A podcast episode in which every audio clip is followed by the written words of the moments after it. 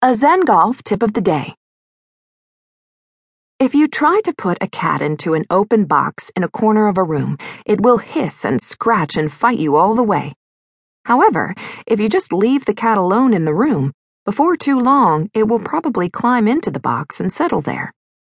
In the same way, if you try to suppress fears and doubts while playing golf, they will fight their way back to the surface, possibly in the middle of your backswing. However, if you take a bigger perspective, letting them come and go, they don't hold such power over you.